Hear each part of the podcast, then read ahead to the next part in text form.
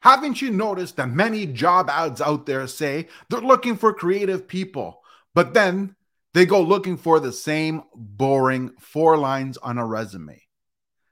Think about that for a moment. So that's something I've come through observation. Many job ads out there, especially in marketing, they turn around and say, We're looking for creative individuals.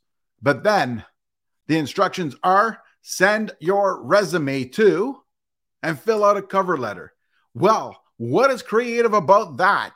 What is inspiring about that? Now, if your resume looks anything different than the typical normal outlook, their computer robotics probably won't pick it out. And if someone sees it, they may look at it and not take it serious. So you tell me, how is that being creative? How is that going to differentiate yourself from anybody? Or how are you going to be able to pick a candidate when you're getting the same boring robotic look.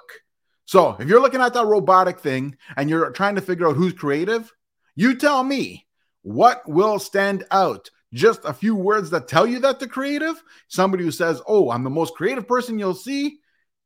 Here's the same boring resume. That doesn't make sense to me. So I'm just talking about something that I've observed.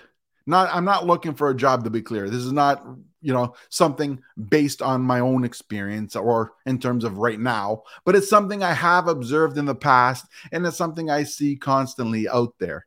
And i just don't get it. We are looking for creative professionals but we want the same boring response.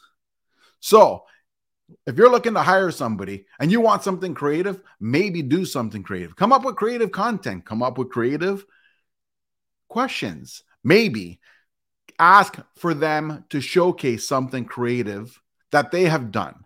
Not just a portfolio, but maybe their introduction should be creative. Maybe getting out there and doing a video introduction, if you're looking for a job, might be the next step, might be the way that you stand out. You got to do something different to be creative, or you're just one of the many boring people.